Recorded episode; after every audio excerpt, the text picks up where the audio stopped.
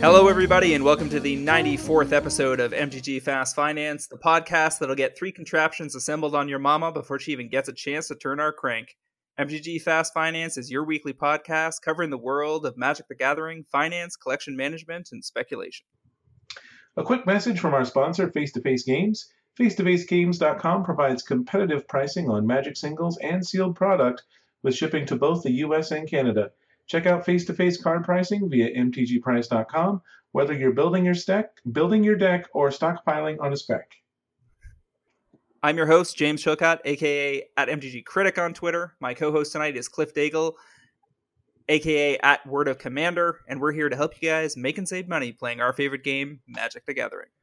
Hello, everybody. I'm so glad to be here for a second week and looking forward to sharing some valuable information with all of you. This show, as always, is sponsored by MTGPrice.com, the leading MTG finance community. Sign up today at MTGPrice.com to manage your collection, track your specs, and read articles by some of the best financial minds in the hobby. Cliff, before I ask you um, routinely what we're doing this week, let me tell you, I'm excited. You want to know why? Why are you excited, James? we got a whole bunch of upgrades coming to mtgprice.com in the very near future. Ooh, I have seen some of these upgrades and they are is spicy the word? I'm gonna go with spicy. I like spicy upgrades. There's some stuff coming down the road that's pretty spicy. Um, there's also some stuff that's been unknowingly broken forever. Um, a lot of that is being sorted out finally, and uh, we'll write an article and get that posted so everybody can get up to speed on what's happening. Uh, in the very near future. But for for starters, TCG player pricing is starting to filter its way through the site, um, which is going to help stabilize our day to day price tracking and open up a realm of possibilities in terms of how we are um, representing price data uh, from a ver- variety of angles. So keep an eye out for. Uh, changes to our daily indexing to keep an eye out for changes to our uh, card price pages and uh, uh, bunch of exciting new ways of tracking your specs. Um, all sorts of cool stuff come down the road. Oh, it's going to be so awesome. So uh, now, tell me what's on the agenda this week. This week we've got uh, our favorite four segments. We're going to start off with the top movers, the cards that have jumped the most in price in the past week. You and I are going to go over some of our uh, speculative picks in segment two, our cards to watch. We're going to go over GP Atlanta in segment three. We're going to talk about what did well at the 1400 player standard event. And finally, we're going to go over our topic of the week. At the end, we're going to talk about unstable and iconic masters. We have so much to go over. We should dive right in. Yeah, I mean, let's smoke through these top movers because I can summarize it for you this way. People are still targeting 93, 94, and reserve list cards. So, for it's instance, Angus for... MacKenzie years upon years now. Well, yeah, but this year in particular, there's been a real sustained effort where we've seen these cards like on the charts week after week after week. Not only are they being attacked and hoarded, they're being defended. So, anyway, Angus MacKenzie out of Legends has gone from this card used to be worth almost nothing, um, but it's one of the few playable uh, Legends uh, on the reserve list that's uh, playable in EDH. $120 card, and now $165. So in theory, a $45 gain or about a 38% gain. Um, these cards are going to fluctuate in in some band that is described um, between these offensive and defensive positions. And um, all you need to know is that if you're holding them, there's no rush to sell them. Um, they're going to keep inching up over time and will eventually find a new plateau. Um, the stuff that's on the reserve list definitely not getting reprinted anytime soon. And that leads us to our uh, next one, and then the one after that. Uh, next up is the foil version of Multani, the Maro-Sorcerer from Urza's Legacy. It's jumped about $60 from 115 to 175 uh, He's, you know, he's got a lot of factors going in his favor. He does have a non-foil printing, but this is very early foil, and people, you know, there's a great card. He's a giant creature with Shroud that's easy to play in a group game but uh, two hundred dollars is a lot for your uh, casual one. I I agree that you should hold it, but man, this is I think silly is the word I want to go with. We're gonna go with silly. Urza's Legacy is the first set of foils, right? Uh, it's Legacy or yeah, Legacy is the middle set of the Urza block. That's where they started with the foils. Yeah, so I mean, so that that's the issue there is that the Urza's Legacy cards have been targeted all year. Some are better than others and have higher demand profiles. Um, but they've been selling. Like I picked up a bunch of these foils maybe four to six months ago in Europe, and they've done well. Um, it's, it's not hard to to move some of the ones that are played in EDH, and even the ones that are only valuable to collectors will move a little slower over time. So again, this is one of these situations where you don't want to be holding really deep inventory, but having a couple copies that you you may or may not have had in the collection, or you picked up locally, or you trade into, um, you know, not bad places to be. It's true. Nowhere to go but up. Uh, cards like Diamond Valley, on the other hand, out of Arabian Nights, this thing moving from 350 to 550. This is this is uh, reserve list targeting um, from the first couple of years of Magic, um, and these like big plateau jumps have we've been seeing them all year. Um, you know, Mishra's Workshop posted up at a higher value. Bazaar Baghdad, um, uh, uh, Library of Alexandria, uh, City of Brass from Arabian Nights jumped sig- like very significantly several times already this year. Um, it was like a hundred bucks last uh, Christmas when I got one as a present, and now it's worth over two hundred. So I'm not super surprised to see Diamond Valley um, go that route. This is the land that taps to allow you to sacrifice creatures and get toughness, right? You gain life equal to the sacrifice creature's toughness. Yes, it does not mm-hmm. tap for mana. Right. So I mean, this is one of those cards you're not going to see reprinted. um, is useful in EDH in certain decks, and um, between those two factors and the fact that it's on the reserve list, um, that's enough to keep it afloat. The uh, maybe people are super happy about the fact that this uh, the version of this in the new flip cards. This is the worst one. This is the Arguel's Bloodright card, where you get to tap for a black or tap it, sack a creature, and get the gain life equal to the toughness. Uh. That one's really hard to use effectively in any format uh, you can think of where you can't like pay Phyrexian mana or something. So yeah, people want to go after this real hard, and uh, there sure wasn't much of a supply to begin with. I'm just checking how many decks actually run Diamond Valley on EDH Rec. Well, it's been a hundred dollar card for five or six years now, so I would imagine the number is not too high. No, it's not. It's only 350 decks. So, I mean, the that's not a very high number at all. So I mean, relatively my, modest EDH demand then. Although sometimes you got to take those numbers with a grain of salt because a card's demand is not necessarily the number of decks that have registered it, because the card is so scarce um, and can't be reprinted and is a lot of money and isn't as uber powerful as some other cards you might be able to get at a hundred dollars. Yeah. Um, you know, like your fir- your first foil copy of Expropriate, for instance, is probably more valuable to your EDH collection than your first copy of Diamond Valley, and it's a significantly cheaper card. I mean, so it's not going to be high on a lot of people's priority list, but there just aren't that many around. So anybody, just the demand from people trying to finish Arabian Night sets is going to prop up this plateau. Do you think a lot of people are trying to finish an Arabian Night set in this day and age?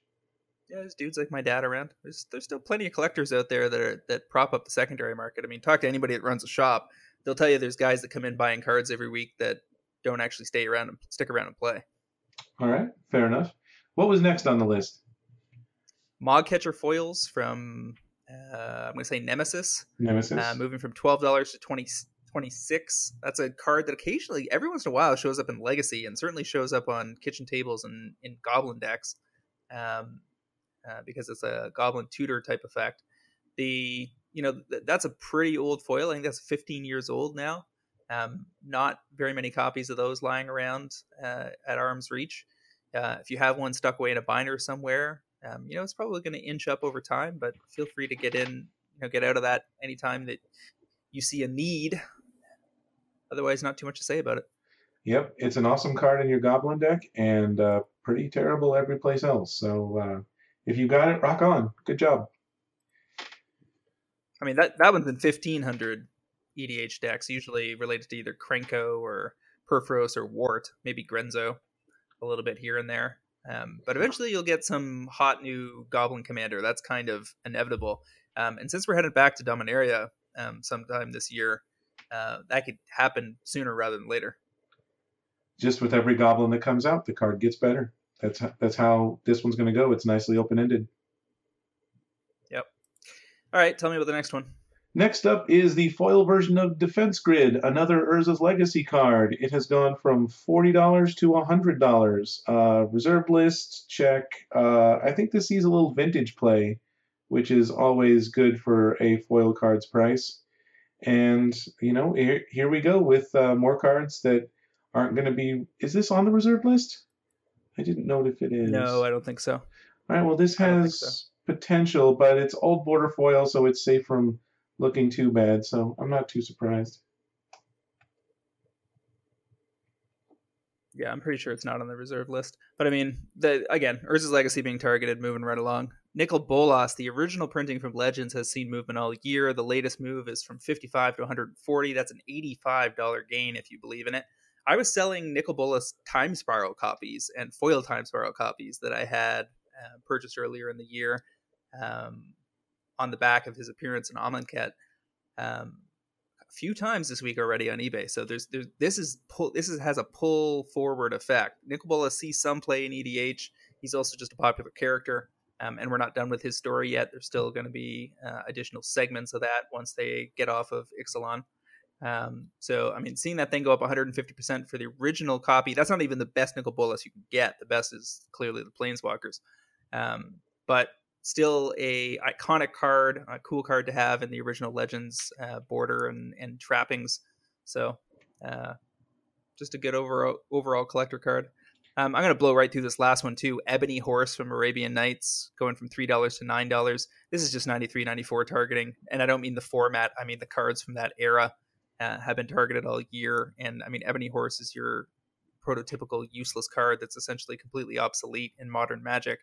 Um, but you know everything and anything from those original sets has been has been targeted. And you know it's basically holding those cards ransom against the, the, the mild demand of collectors. It's not clear to me that you want to be deep on any of that again but you know if you have a big pile of it sitting around uh, as i do actually as it so happens from that collector collection i picked up a few months ago um, i'm just going to let it settle for six to 12 months and see where it plays out I would uh, be a fan of that plan if you've got anything from uh, early sets, especially um, if Nicol Bolas is getting pulled up this high because of the demand due to him still being the character. I, if you have other old versions of the other four Elder Dragons, I would keep those the someplace very safe, very accessible, because that only seems like a matter of time.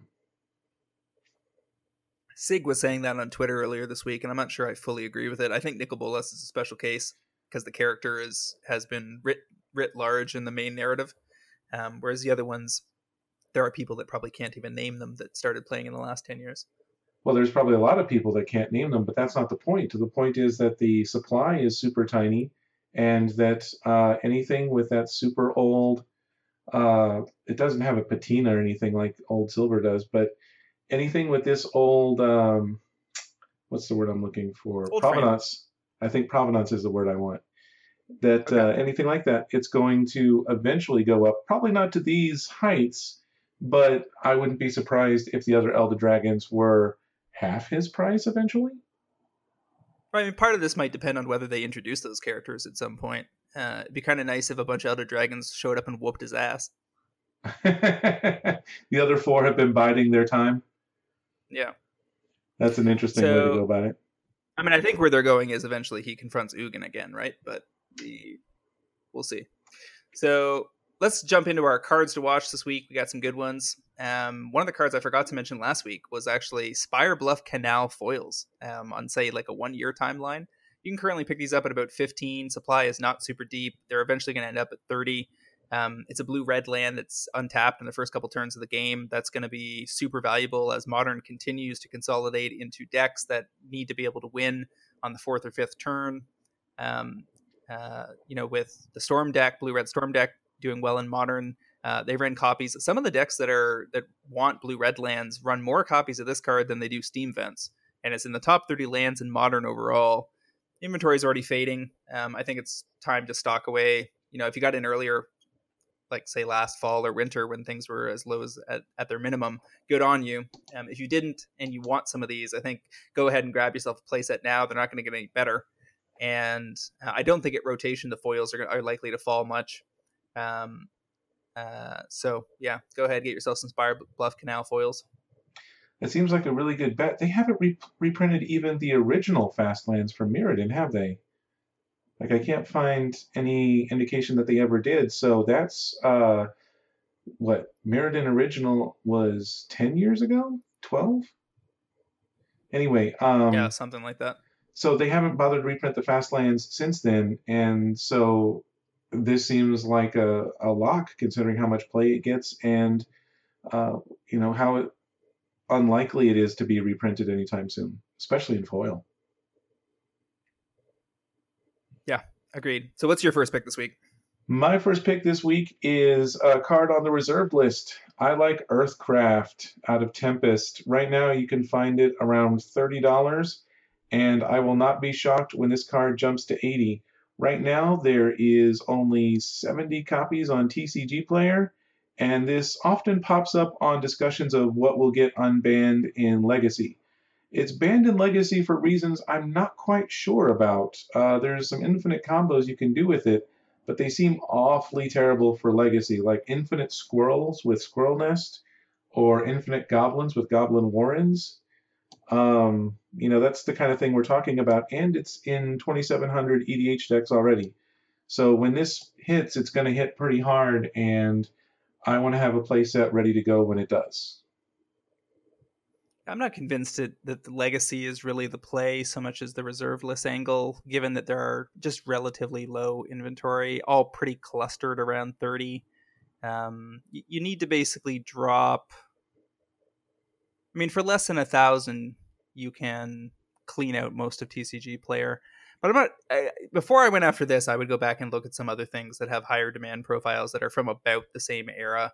Some of the Urza's block reserve list stuff and so forth, Gilded Drake, Treachery, that kind of stuff, um, speaks to me more as more likely to accelerate uh, th- than I trust Earthcraft to turn the corner. If it if it got unbanned in legacy that is some pressure but like the thing about legacy is that people are and this is becoming increasingly true of modern as well and and why i have told anybody that will listen that um, eternal formats cannot be core to the game um, meaning that they can't be the, the main focus and and thrust for products and sales is because everybody's kind of settled in their decks like you don't you don't see a tremendous amount of upset and as time goes by the entrenched legacy players are not seeing a lot of fresh blood come into the format, um, except in isolated pockets here and there where you've got like an ambitious store owner that's pulling a community together. And so, you know, the combination of a relatively static player base for the format and the outside chance that this thing gets unbanned when it does potentially unlock a bunch of broken combos um, doesn't give me tremendous hope. I see what you're saying, but um, I don't think it takes a lot for something to get. I think they're going to look for some way to introduce a little spice in the legacy. They unbanned Worldgorger Dragon, and that thing went crazy in price, even though nobody's playing a combo with it. So I think that this is it represents uh, both the solid growth of the reserve list and the potential for big time jackpot, uh, scratch off lottery ticket kind of stuff. Part of this also depends on how much people continue to target reserve list. I mean, this could eventually be somebody's target where they dump a thousand dollars into it, like I said, and, and then the, the corner is turned um, more or less instantly. You've got it here as going from 30 to 80 in two years. I, I'd be more confident saying 30 to 50. I see what you're saying. I don't. 80 is the uh, the high mark. I'll give you that. But uh, I think doubling is the uh, the floor for what would happen when this spikes. Fair enough. So my next pick this week is Anguished Unmaking, but I'm not talking about the uh, pack card or the pack foil. I'm talking about the Game Day promo, which has very nice foil art. Um, this card is played in 17,000 EDH decks already, according to EDHREC.com. Um, it's got relatively limited online inventory in the six dollar range, and I can see this easily hitting fifteen to twenty in the next couple years as the EDH demand mops up the the remaining copies. Uh, hang on a second. Let me look and see what uh, what the promo utter end is because it's the same card but a mana less.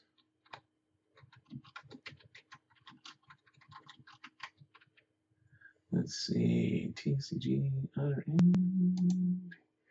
Because um, that would be the what I would look at. It had a. I'm remembering right, didn't it? Although the foil art for the uh, the promo is kind of terrible.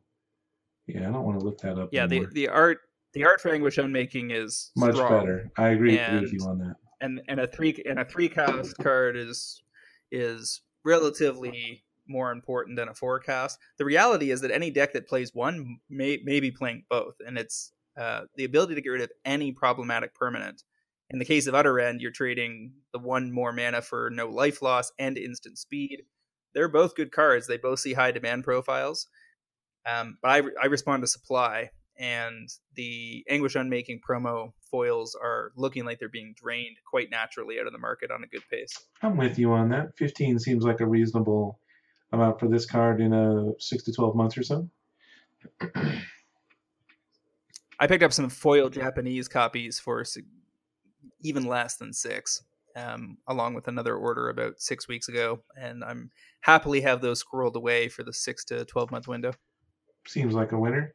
Uh, my next pick is a popular one out of Commander 2017, uh, Path of Ancestry. A lot of people have talked about this card, and I think you should be getting while the getting's good. Right now, you can get it in the 250 to $3 range, and it seems like a solid bet to have hit the uh, 5 to $8 range in about a year. It's already in 5,000 EDH decks, and uh, it's one of the best lands you could have in a tribal deck.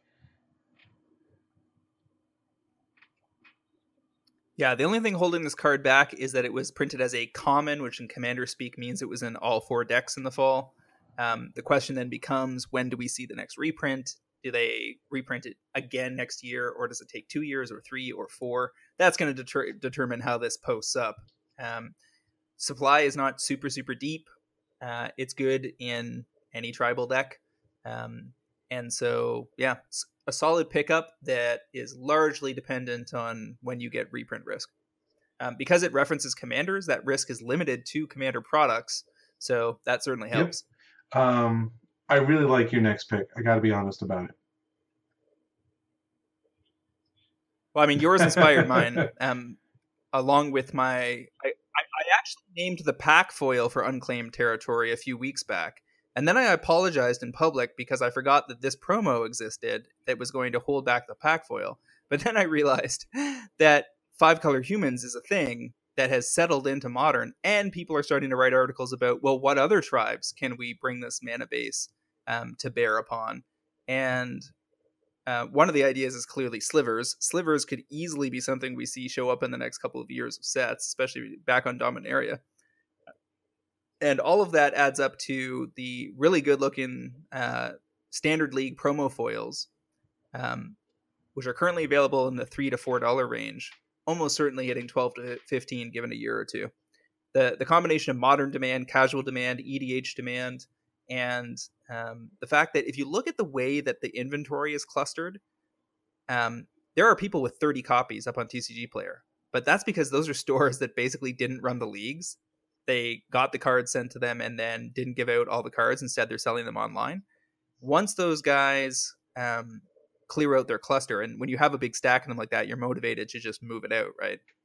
Um, there aren't what you're not going to see is a bunch of small time operators with them in hand because guys like me have to buy them from guys like that to have any in the first place. So, other than those of us that speculate on it, you're not going to expect to see many of these copies. Players that got handed them in in, in their local uh, LGS are motivated to find the other three copies, right? Because they're not getting four at a time at the LGS; they're getting one. So, if they want to use them in their five color humans deck or slivers and legacy or whatever, they're going to have to track down some more copies. All of that to me says that supply is going to shrink from its current high point, and that the pack foil and the promo foil are probably both going to be in demand. And because we've had such a strong tribal year, I think there's a pretty good chance that both of these cards get a hiatus for two to four years. Um, since there's already been a promo, we don't have to worry about another promo of the card later this year. And that, in my opinion, clears the way for it to have some time to mature. I'm pretty sure that um, Path of Ancestry is on the list of things at risk for a judge promo uh, they did a foil of the, yep, the command beacon, so this would be next in that rotation. But even so, um, I I love picking up these uh, tribal lands, and uh, there's nothing that's gonna slow me down. Is it legal for these guys to get the cards, not run the leagues, and sell them? I I don't know enough about running war. I don't know if that's in the acceptable range of. I'm assuming. I'm assuming they're allowed. I, I there's no way they're asked to return them. That there's no like Wizards has no interest in managing like singles inventory. so they're probably told they have to use them for the league. But if they don't have enough demand in the league, then yeah, they own the cards. They can do what they want. Um, I don't think anybody has to be too fussed about that. The Path of Ancestry definitely, I, I see it as a judge promo in the future. Um, but that judge promo is probably ten to twenty dollar card, so I don't think it really hurts your your spec on the the non foils. Yeah, I like those. All right, your and final pick. My last pick is another Commander card, but this one's from a couple years ago. This is Bloodspore Thrinax from Commander 2015. Right now, you can get it around two bucks, and uh, this is a card that's uh, two and two green. You it has Devour one, and whenever a creature comes into play for you, you get a counter on it uh, equal to the number of counters already on it. You don't have to devour to get it to work, and this is a card that does a lot of enabling and shenanigans in counters decks of whatever color you want. And there's only 240 of these on TCG right now, but it's in 3,000 EDH decks on EDHREC. So I think that this is ripe for someone to come in, uh, clear the board, and uh, sell off slowly at the new price because uh, this was in Commander Anthology, but there still isn't that much of a supply. And at two dollars, it's a pretty low risk pickup. Yeah, I'm not sure the stage is set for someone to clear the board because you really want to be doing that when you're like mopping up at the end of a demand, a proven demand trail. If you mo- if you put a thousand or two thousand dollars into this card and, and clean out the internet, you're going to spend the rest of your life selling two copies a month. Um, so I think it's definitely a. I mean, the card the card is a dollar fifty. So if you wanted to play with, grab it. Um, it's awesome in counters decks. Um, in terms of being a spec for say commander, I just I don't like dollar fifty cards that might hit four to five. Um, if they're not being run already in a bunch of decks, like this card seems like it's underplayed, but I, I need the community to understand that it's underplayed and and start gobbling up copies before I'm going to want to get in on it. That's fair. That's fair. Um, but you you do have my finger on the button to go buy one because I can. I want to put this in one version. one of one of the versions that I run sure. One of the how many Atraxa decks do you have? I just I have it's modal. I have one that's focused on like counters, and I have one that's planeswalkers. Oh, okay. So you have two, is what you're saying. Well, yeah, I have like the shell. I mean, most of the a lot of the cards are the same, and then you know you swap out your counters cards for your planeswalkers, basically. That sounds super irritating to keep changing cards back and forth. How many cards do you flip? Wow. I mean, I'm I'm, I'm fiddling with decks more than I'm playing decks these days as a brand new MTG dad. So. Fair enough. Oh yeah, that that makes a lot of sense. I went through a lot of that myself yeah, the unheralded part of the hobby where you're you're stroking your decks more than you're dealing them. We're we're a we're a podcast that tries not to get into that kind of territory, so I'll thank you to watch your language. Stroking your deck. Stroke your own deck. Yeah, so let's move on to GP Atlanta Metagame Weekend Review. Fourteen hundred players showed up for that. That's not a that's not a bad number, but I mean, in the heyday of standard tournaments, you'd expect more like two to three thousand in a big city like that. Um, seems to I have to go back and check historically how the how standard big standard tournaments have done at this time of year in it in and around Atlanta, but fourteen hundred seems a little low to me. Um, this format looks relatively settled, although there are st- there is still some room for uh, innovation. The top finishing deck was Esper Approach. This was a um, three color version of the approach deck, which we've now seen in blue white. We've seen it in white red. Now we're seeing it in Esper. It's impressive that there are that many ways to to kick the can on Approach the Second Sun. Um, and it's interesting to me that uh, we seem to have settled on the fact that you don't need four copies of Approach to make the deck work. um, which is counterintuitive versus what I originally thought.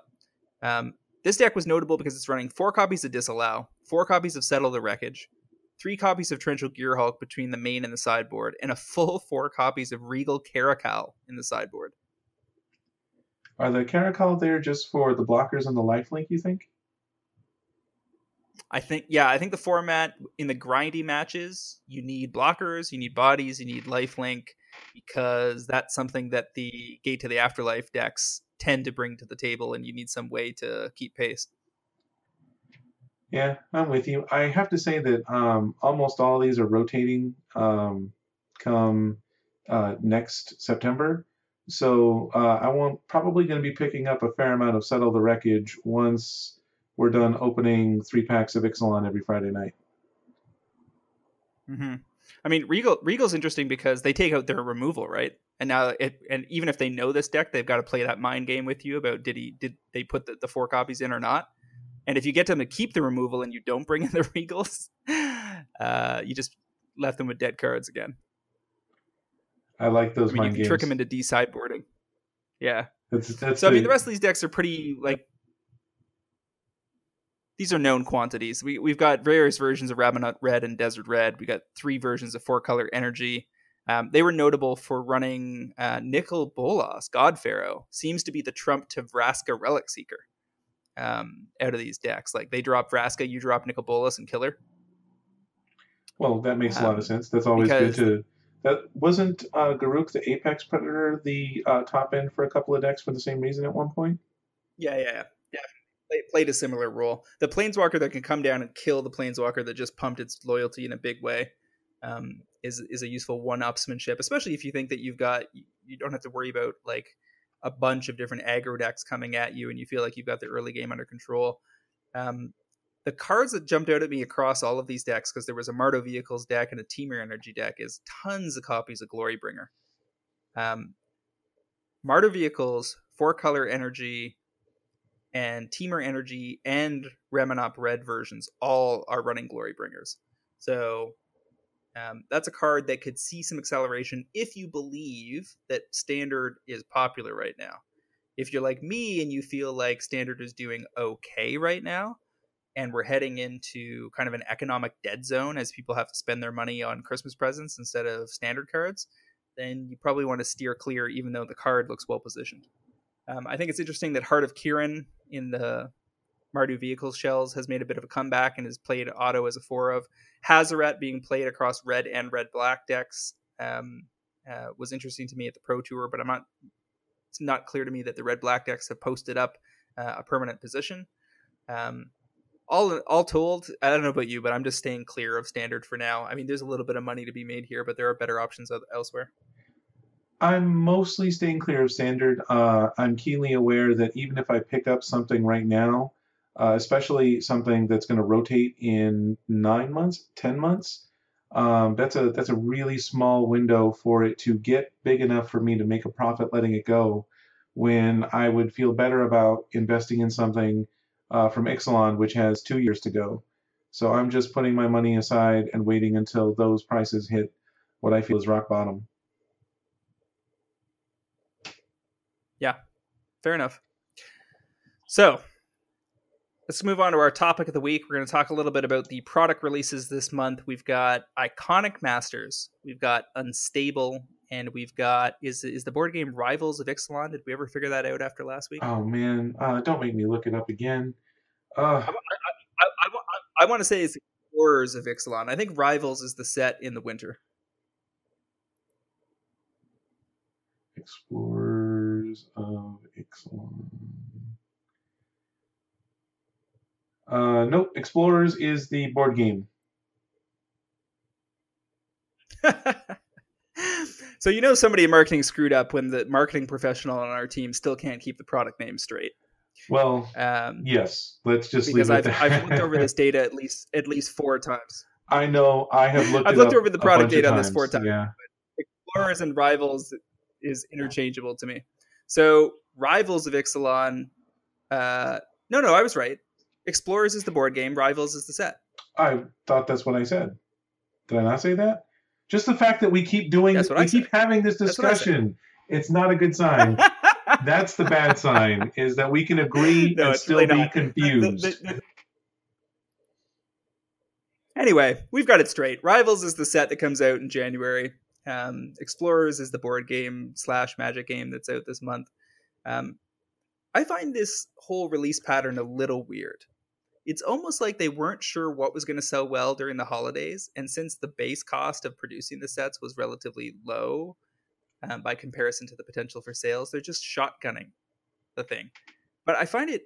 Somebody mentioned somewhere else. I, can't remember if it was on one of the other casts, um, but they were talking about how I think it was maybe Jim Casale mentioned on uh, Cartel this week.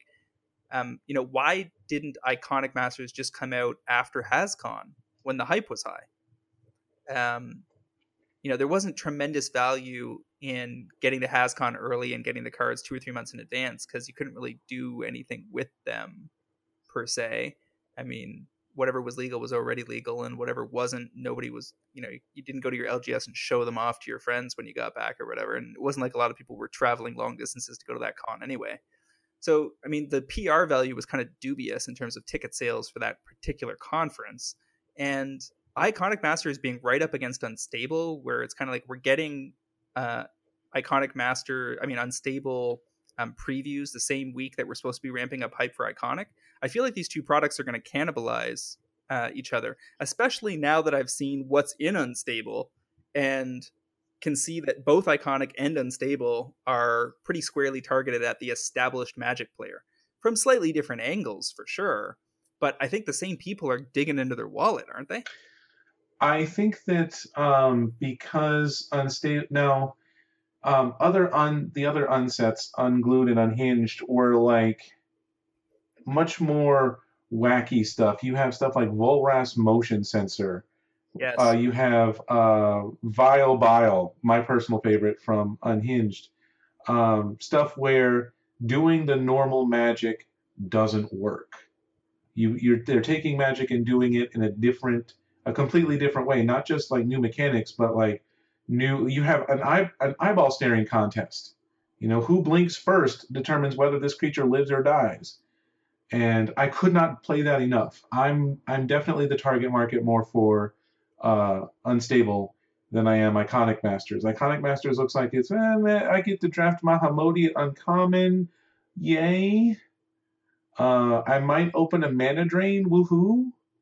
But some of these unstable cards, they sing to me. And so I know what which way my wallet will be heading. And uh, I'm real sorry, Iconic Masters, you're you're not going to be getting a lot of my money personally. Uh, am I going to pick up some of the cards I mean, I, get cheap? Yeah, but what were you gonna say?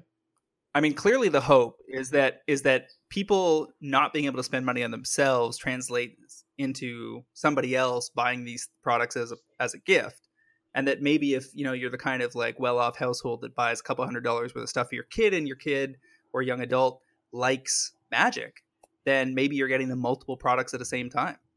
Um, you know, you get get them a one of everything, uh, something in the stocking, couple things under the tree, but I'm concerned because I don't think you're the only one who's saying like making a, your decision as to whether you're buying this box or that box because you know the from what I've been hearing um, Iconic Masters has does, does not look like it's going to hold the premium price point. Keep in mind that the master sets are supposed to have an MSRP of 240, but Iconic Masters says despite having a relatively good EV, like the EV is is squared away, like it's not the best one we've had, it's not the worst um, somewhere in the middle. It's it's it's got solid value in the set, depending on how the card prices hold up after release. Um, but it's been selling as low as 160 on eBay. Like that's a steep discount. I've gotten some Masters boxes in the past in the 175, 180 range. I think that's what I got my 2017s for um, through a like friend contact. But like you you through like Kid Icarus and a bunch of other sellers, you it's been like a race to the bottom on eBay, and you can just snap them off at like 100, 165 still today even though some of the bigger sellers have already sold out of their allocation. Um, so I, and I think that both of these sets are going to be popular for a brief period of time, this holiday gift buying season, and then they're going to fall right off. Like I, I don't think there's going to be tremendous long term demand for for the boxes, and I think they that they may end up in similar territory to Conspiracy 2, where the boxes are still floating in the background and plentiful at the distribution level, and hence relatively cheap. But some of the cards are in especially high demand, and less product was opened given the um, the split attention span of the user base and the kind of not a hundred percent certain certainty that you know these are going to be popular gift items um, leads me to thinking that you know some of these cards are going to gain um, and I don't think that we've seen um, much from the unsets that was not the special full art lands that has ever done very well financially.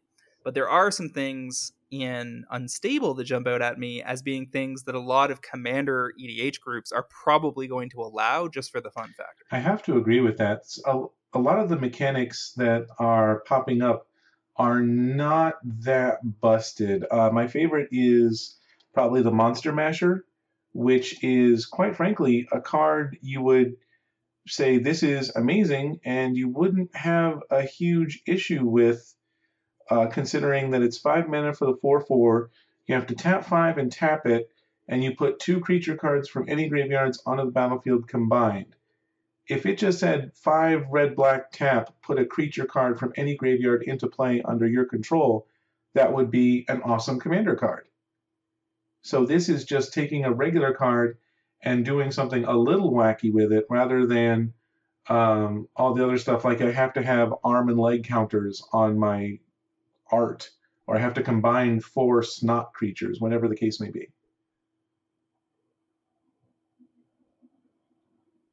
I mean, talking about unstable specifically, um, I'm impressed in this set's ability to transcend the wackiness of previous sets and focus in on those of us that have been around a long time and are of you know medium to high intelligence but i'm concerned because i feel like this this set is um is exactly that it's nerdy not wacky like there's a lot of math humor here there's a lot of logic humor here there's a lot of like in jokes that that are funnier if you've been playing the game a long time and um you know the complexity level in terms of new mechanics and keywords and um, new in-game interactions is way off the charts. Like this is as complex as you can make magic and probably still get it out the door. Um, especially this whole thing around the contraptions, which is like a joke that wasn't even that funny about Steamflogger Boss from Future Sight, like way back down the road, where everything in Future Sight was supposed to be um, cards taken from the future of magic. And so we've seen a bunch of those show up over the years, and this is the latest one. And they spooled the whole concept of that card out into a mechanic set that gives you a secondary deck, and you move your contraptions up and down your sprockets, and then you crank them. And this is the opposite of the kind of product that would you would use to introduce somebody to magic and i think that might be a miss i suspect that in a an amended version of this product where you took some of the core concepts and the and the art style and so forth and you replaced explorers of ixalan with this would probably do better and i mean for instance here in toronto there are a, like dozens of board game cafes that do very well. Like they do better than lgs's do in the city and, the, and they do well in the city. Um, there's uh, one group in particular um, that has three or four different locations in the city and is busy kind of like noon through to midnight every day of the week. They are packing the place in and they have 200 seats. And people are pulling board games off the shelf that are curated by people that work there. They serve beer there, they serve food. They're charging you $5 an hour to be there. Like they're hitting everybody from all angles. And I know for a fact that Explorers of Ixalan, even if they get a copy, will just sit on that shelf kind of unattended because it's it's just magic with more rules and doesn't really it doesn't add any fun from what I've seen. Whereas there are things in this set that are funny as shit, and you don't really need to understand magic to think they're funny. Like this whole concept of um, host creatures and creatures that can be augmented and attached to them, and the way that they handled that art, where you're making all of these weird looking half kitten, half hydra creatures and and stuff. That that's hilarious. Like that that's going to look funny on the table. It's going to play out funny there's going to be a lot of interesting things that happen and stuff to think about. You can make a monkey pony. That's awesome.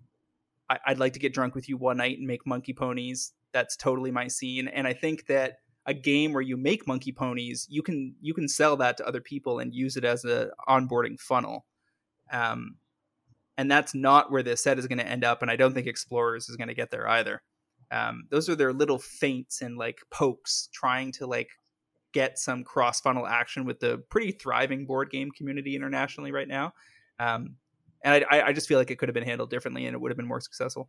Um, and that's not to say that Unstable doesn't deserve to exist as a product in its own right. Like this set looks fun as shit, but I think it's going to have a very l- limited audience compared to what it or some spin-off of it could have been. I think you're not giving enough credit to something that they started doing in Unhinged, which is testing out ideas like will this work on a card? Like how does this come about? Um, I think that the augment uh, whole mechanic here, this is something that I would not be shocked to see like actual standard play, considering that you need two different cards to assemble it together uh, we yeah. tried a little peek of that with Meld. This is another version of Meld. Um, more or less is absolutely a card I could see uh, in standard. There's a lot of stuff that is not terribly shocking, and I think that you're not giving that uh, due credit. But I do think you have a point in that this is a missed opportunity in turn. Like the the board game is a missed opportunity because it's just more complex magic. You, you put it really well. It could have been something very like magic light, I think is what they wanted, that what they should have done with it. They could have used it as a way to introduce magic to a board game group and get the foot in the door because the game has proven to be one of the most enduring games put together in the last 30 years. You know, we're almost, uh, it's 25 years old and right now, they're they're shotgunning it. They're glutting the market. We're getting iconic masters right now, unstable in uh, the first week of December, and then we're uh, neck deep into uh, Rivals of Ixalan, which is being released at January 19th. So they're not giving any of these room to breathe, and I don't know if that's intentional or not. If they're trying to put us in a place where we need constant new updates and content and cards and give us more and give us more and take more of our money and take more of our money. I'm not sure that like is there an end game with this in mind? Are they trying to do one every month? Because I remember doing I've done one one set per month and it's kind of awful. I like giving things a chance to breathe on their own, but they're on the the four releases plus how many uh like do the math in your head real quick how many supplemental products are we getting a year like what do you what number do you come up with i'm i'm trying to do the math right now while i'm talking about it total total products right. is like 10 to 12 so that's four sets and a dozen between between ftvs dual decks master sets Commander, the main sets anthologies yeah so i mean the thing is that here here's what's going on, and we've talked about this bits and pieces in the past. The the player base is not growing. We just actually had Maro confirm in a in a post about Spike Tournament Grinder on Blogatog. Maro confirmed there's 12 million Magic players, which is not the 20 million that was quoted in an investment report like a couple years back. So, and that's 20, 12 million active. That so that's the current number we need to start working with, which is significantly less than what everybody was talking about before. So there's 12 million active Magic players. The the player base is not growing at the pace that it was coming out of the last recession, and so they're under constant pressure from Hasbro to keep their revenue numbers growing, and that means selling the existing base more product, and that's why they are doing risky things like printing um, too many masterpieces, printing too many master sets, pushing supplementals, doubling up on supplementals in the same month. These are all experimental tactics to try to figure out what works. They're hoping that some of that data comes back super positive and obvious so that they can repeat it. The problem is that it's in in the fact that those are experiments as opposed to carefully planned expectations where they've embraced big data, they've done really strong demographic research, they know what will work and they serve it up on a hot platter and we all just eat it up like, yeah, that's the great stuff. That's not what we're getting. We're getting experiments. And so that makes us test subjects. And the way that we we fulfill those tests is how often we open our wallet. And if you look at the number of things they've tried over the last few years that they've double backed on, including the length of this of standard the standard rotation cycle, two set um, blocks, uh, the number of masterpieces that are printed per year, two set blocks, etc. The the number of decisions that have been walked back, back strongly suggests that they they're guessing right? And guessing is not where you want to be if you want to have a really well managed format. Look at the number of bannings in standard last year, the fact that they're hiring additional people to try to sort that out. Um, Tom Ross just announced this week that he's joining their play design team, um, uh, leaving the SCG tour. So, I mean, that that's just guesswork, and that shouldn't give anybody strong peace of mind. We're getting plenty of great product. Don't get me wrong. Like I still love Magic as a brand. I'm not burned out on it. Um, but again, like I, am in a different position. I'm a 40 year old guy with a strong job. My wallet can survive it. Um, a guy who's 20 who's got to make decisions between like buying textbooks or feeding himself or and or his family or how much of this game does he buy it may end up making different decisions depending on when you serve him up more product because we've seen we've heard complaints in the last couple of years about product overload um, and fatigue and we saw specifically with conspiracy 2 again which was uh, is a strong set with great EV that still rots on shelves as finished booster boxes, suggesting that you know over the last six or seven years, there's a lot of booster product that isn't really going anywhere because it's being overproduced versus demand on the basis that it's just too much new stuff too often. You don't have the same longevity of presence of mind for these products. They don't have enough time to breathe and really settle into people's like want lists so that you know they go back on a booster box two years later and pick one up because we're giving them new experiences so often that nothing that's three or four years old is even remotely front of mind right like that stuff just fades completely and becomes more or less useless product so i mean anybody that's been accumulating like standard booster boxes expecting them to go the way of innistrad boxes has been strongly disappointed and is probably better off flipping all of that into cryptocurrency. The one thing I, I really want to put this in a, a simple way for anybody who's listening. Um, do not pick up unstable expecting it to do anything like what some of the unhinged foils uh, do or some of the unglued cards. These are printed at a, an amount that is, would you say, 10 times less than unhinged was 2004, unglued was 1998. I think 10 times more printing of unstable seems like a reasonable number. Um, it, it's hard. It's hard to say because keep in mind they had a lot of resistance internally getting this set produced. I mean, Maro wanted to do this for years, and just now got them to do it. And they came out and said why. It's because they got to. Ex- he sold it to them on the basis that he was going to show off a bunch of things that they might do with the magic printing process, with magic mechanics, see how they were received, and use it to better future products. So it's R and D. This is like open-handed R&D. And from that perspective, um, I think if we're going to talk about this set financially, we need to be looking at a couple of things. First, remember that the full art lands are present. They're not my favorite full art lands. I still think I, I like the unhinged ones best. Um, but these are nice. They're John Avon. Um, his fan pool is deep. Um, I think the forest is gorgeous. I think the island's very nice. I can take or leave the mountain, swamp, and plains. They're just not that interesting to me. Um, the but there's going to be demand for those. Um, they're going to supply is going to swell. I think in the first couple of weeks of January, when the entire Magic economy kind of collapses for a little while, when nobody has any money after Christmas, that's going to be a good time to start looking at those and deciding, you know, whether you want them for personal play, whether they might be priority specs depending on what kind of price movement they've shown up until that point. Um, and then there's a few other cards that are either just going to end up being iconic, famous Magic cards, um, or could make their way into EDH and or casual circles in a big way, and shops might have trouble keeping them in stock in the long run. That there are some things you might want to look at. So one of them is Crowstorm. I mean,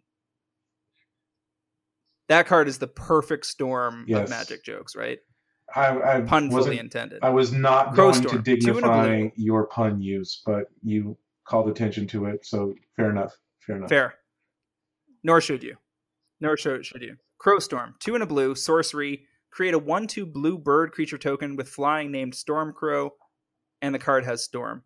The, the uh, Flavor text is Stormcrow lonely, boon for a birder, Stormcrows together, likely a murder. This is a perfect magic card. I don't even give a shit about Stormcrow. I've never been into that piece of our, our culture personally. I'm not a guy who collects foil Stormcrows from 7th edition or anything like that, but I absolutely will buy a foil Crow Storm for myself because it is just the quintessential inside joke for Magic. Everything about this card comes together perfectly. The tokens that are available for the crows is are perfect. It's perfect. And so and there are going to be people that just decide to collect hundreds of this foil. Right? The, the same people that bought sure. hundreds of Stormcrow are going to feel compelled to buy a bunch of these. So I think that the foils of Crowstorm will probably end up doing well because um, I think they're going to drain. Um, and and I also just don't think the set's going to be open for that long. I think this is going to be a flash in the pan set. It doesn't have a, a format to support it directly, although there are hints in here that they want these kind of sets to get played in EDH. I think it makes sense. Like there's a lot of fun Z- EDH groups. Like certainly my play group will be fine with this. Like we don't we don't care about as long as something isn't like broken to the point of making game it pointless for us to shuffle because you're going to win on turn two I don't care what you play. I don't care if you invent a card and bring it in your EDH deck, as long as it seems like a reasonable card. Um, so I'm certainly not going to fight it when somebody wants to play, you know, ordinary pony into Labrobot, or they want to play one of these wacky squirrel cards, or they want to play the Grand Calcutron, or Split Screen, or Baron von Count. Um, you know, if somebody wants to cast a super death ray, an instant that has trample, just so they can say they did it, well, go for it. Like that. super duper totally death fun. ray. Uh, first of all, you got to give the card credit. Um, this is a card we've seen. This is uh, like pyrotechnics or forked lightning or any of that stuff where you get to deal four damage, divide it as you choose. It just says divide it between creature and its controller. And this card, I would not be shocked. There's another one that wouldn't be too amazed if it made it into standard. deal four damage to target creature, any leftover damage goes to the player. I don't know how that works from a rules standpoint. I don't know if that breaks the game, but yeah, that's that's the thing. I'm I, I'm not I'm not enough of a rules lawyer to know whether that trample on an instant causes causes problems in modern or whatever.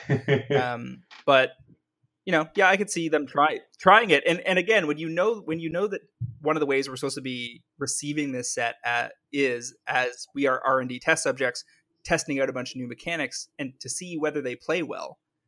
Then yeah, man, hit me with this stuff. This is cool. By no means the enchantment that lets you remove counters from permanent to make uh, artifact creatures and then sack an artifact to choose any kind of counter a printed card refers to and then put one of that counter on target permanent I mean, most Atraxa players are going to, you know, at least ask if their play is cool with them, including that at some point, and and and probably Breya players probably. too, right? Uh, there's a, a lot of different ways you can use something like that, but again, uh, that seems like a reasonable card. That if it didn't have a silver border on it, um, would is that worse than uh, Gilder Bairn? Just double the counters on something, and that has an untap symbol. What the hell with an untap symbol?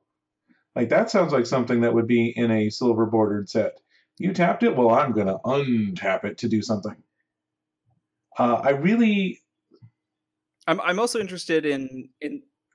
I'm also Sorry, really intrigued by the contraptions. Um, I need more. I need them to to show us more. We haven't seen enough yet.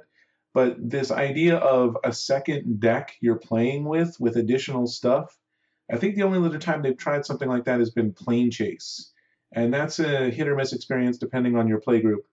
But uh, the idea of having another deck to work with is absolutely a test bubble. Is to see if people get it, if people like it, if it's something they should keep doing. And if we end up with five years from now, we're all playing an extra uh, contraption deck alongside our regular deck in standard, you know, what what kind of design space is that open? Is that going to be better or worse than energy? better or worse than Stoneforge for a Batterskull? One fun way to find out, man. I mean, here, here's a little design mechanic I've been expecting for years. We're gonna get something like a fortification, um, like something where you can you can set up a base, like you play a card as a base, and then you can put other cards on it and that has some kind of impact on how those cards interact with the game. Something that takes this this secondary deck concept and and distills it down to some interesting a couple of interesting game decisions that and this is the important part doesn't super slow down standard and modern because whatever standard legal set you put something like this into can't suddenly make a bunch of games go to a draw that's not where you want to end up you don't you don't want to drag out tournament lengths any longer than they already are so and and and there's a that's a really rich design space if you have unlimited time for matches, right? So that's the constraint is that for competitive magic, you still need things to move along at a good clip and you don't want people to be overthinking the kind of game within a game concept. But I, am happy to explore it here. I'm also happy to see how these foils look because the contraptions, the art goes right to the outside edge. There's no border. Um, and that might be enough to make me want these foils for personal use. Um, they're very colorful. The art is I, will give them this much: the art in Unstable looks amazing. It it it's much better than than the art in Unhinged and Unglued. Um, this is a whole nother era of design, and there's a lot of really great artists involved here that have done some really fantastic work. Um, so we'll see how it plays out. I'm definitely, I think, you know, my fan, my brothers and my dad and I will probably buy a box of Unstable and draft over the holidays, and we'll see. Maybe we can report back once we both actually played this thing. Um, and uh, I, I just think that you know these kind of products are great for people like us that have been playing the game a long time. I think they need to um, open the new player funnel to a much greater extent than they're doing now and I'm confused as to why they aren't throwing like serious money at that concept because you know the, the value of a magic player once you've captured them long term is akin to um, the value of a telecom company getting a new right. cell phone user right like here we'll give you this thousand dollar phone for four hundred dollars and then you're going to give us 60 a month but really with all the extras it's going to be 100 to 120 a month ha ha ha. Thanks for the 1200 to 1500 a year sucka. And magic players average ARPU is probably in that range for committed players. And it's not the full 12 million. It might only be 2 million of us that are spending like that. But you know once we're in and we're spending i mean how much have you and i combined spent over the years? How much is the average magic player in the age even in the 18 to 24 year old age bracket where they don't have a ton of disposable income how much do they spend per year? Like when i was that age most of the guys I was playing with were buying fresh standard decks and were still playing extended or um, or you know whatever type type one was at the time um, back in the, the mid late 90s. I mean, people were spending. Like I, I, saw guys cracking boxes and, and boosters all the time and buying supplemental products and championship decks and whatever. And I suspect that even then ARPU was in the hundreds of dollars per year per player. So I still I can't wrap my head around why we don't have a stronger program aimed at recruiting new players um, not to mention women. I mean, they, they played lip service here to the female presence in the game um, by making uh, the spike card uh, a female, which I thought was great. But we also need to a change the culture of Magic to make it more welcoming to everybody, and b actually go out and get those people and get them into an LGS, um, or you know do outreach programs with other venues by which they could encounter the game. Um, so I'm curious to see what we're going to get uh, as time goes. I don't want to um, extend this into too many other conversations, but you're asking how are they going to bring in new people? Isn't that their whole point with duels? That they're I'm sorry, not duels with uh, with arena. They're trying to branch out to a market they don't currently have a foot into because um, like my what's what's word uh, my bias is that um, any digital version of the game is nowhere near as fun as the interaction with people. But that's a real reflection of the relatively limited amount of time I have to play the game. I know that there are a lot of people out there who are in it for the game and the mechanics, and they love to draft online and they love to play online. So um, I think that they're readjusting from things like sending out those 30 card decks, just hoping that people pick it up, I mean, that rules insert, have you looked at that rules insert? That thing is a monstrosity. And there, that's because there's no simple way to explain this game. So right. you really need somebody to hold your hand and walk you through it. Uh, I like I said before, I think the board game could have been that. Uh, I think that Arena is going to offer some of that experience. There's probably going to be some kind of streamline Magic because they talk about playing Magic while you're standing in line at the grocery store. I've never had that experience with Magic, short of like uh, being able to hit F6 and walk away while somebody does their infinite combo that takes 20 minutes. Yeah, I mean, we once we've actually fooled around with Arena a bit, we'll come back and have a chat about you know its likely success pattern. I mean, I'll just say this for now because we Travis and I have touched on this in the past. Um, that anytime a video game is not supported by a major publishing house, not Blizzard, not Activision, not one of the top five, top ten, it, it's going to fade to obscurity. Like the the number of indie games that have gone off the charts is extremely low like from relatively unknown publishers. Like um, the owner of MTG Price, uh, Alistair, works for Niantic, which kind of came out of nowhere with Pokemon Go, but that's because they were working with you know one of the biggest cross generational licenses of the last forty years. Um, that's a different story. Magic is has some of that potential, but Magic is not Pokemon, and I think to a lot of video gamers, MTG Arena is just going to be one of them is is going to be one of the many digital card games they could choose to play. And the problem is that at, in the same time that that's you know coming to the forefront, Gwent's out there doing well. Um, Hex is out there doing well, which is basically scavenged magic mechanics that are adapted to a fully digital environment. Um, that that offers like relatively good EV for the tournament grinders. Um, uh, obviously, Hearthstone is like the biggest player in the scene, and because it's Blizzard backed, it's not going anywhere anytime soon. And you know, there's a lot of competition. I don't think Hasbro vis-a-vis Wizards does uh, has good d- digital DNA. I don't think they're going to market the game effectively. I don't think they're going to put enough money behind it. Um, and because of all of that, uh, it's going to be problematic. Um, so, uh, I when they had Duels of the Planeswalkers, it was noted in several investment reports that it did add a bunch of people to the paper game. It remains to be seen whether that will happen with Arena as well, um, and only time will tell. All right, so we should wrap up for the week. Where can people find you online, Cliff? Uh, people can find me online at Twitter at uh, Word of Commander or on my weekly articles every Friday on MTG Price. You guys can find me on Twitter at MTG Critic, as well as via my occasional articles on MTGPrice.com. Um, I'd also like to remind our listeners to check out the MTGPrice.com Pro Trader service for just $4.99 a month or $49.99 per year. You can get early access to this podcast, fantastic articles by the best MTG finance minds in the business, and a sweet set of online collection management and buy list tools that will drive better returns and save you money playing Magic the Gathering that's it for today. Hope you guys had fun and uh, enjoy all the cards that are coming out because we're getting so many. Yeah, let, let us know what you think about these new sets, and uh, you know we'll we'll talk about that a little bit more down the road. Thank you, Cliff. We'll see all you guys next week on another episode of MTG Fast Finance.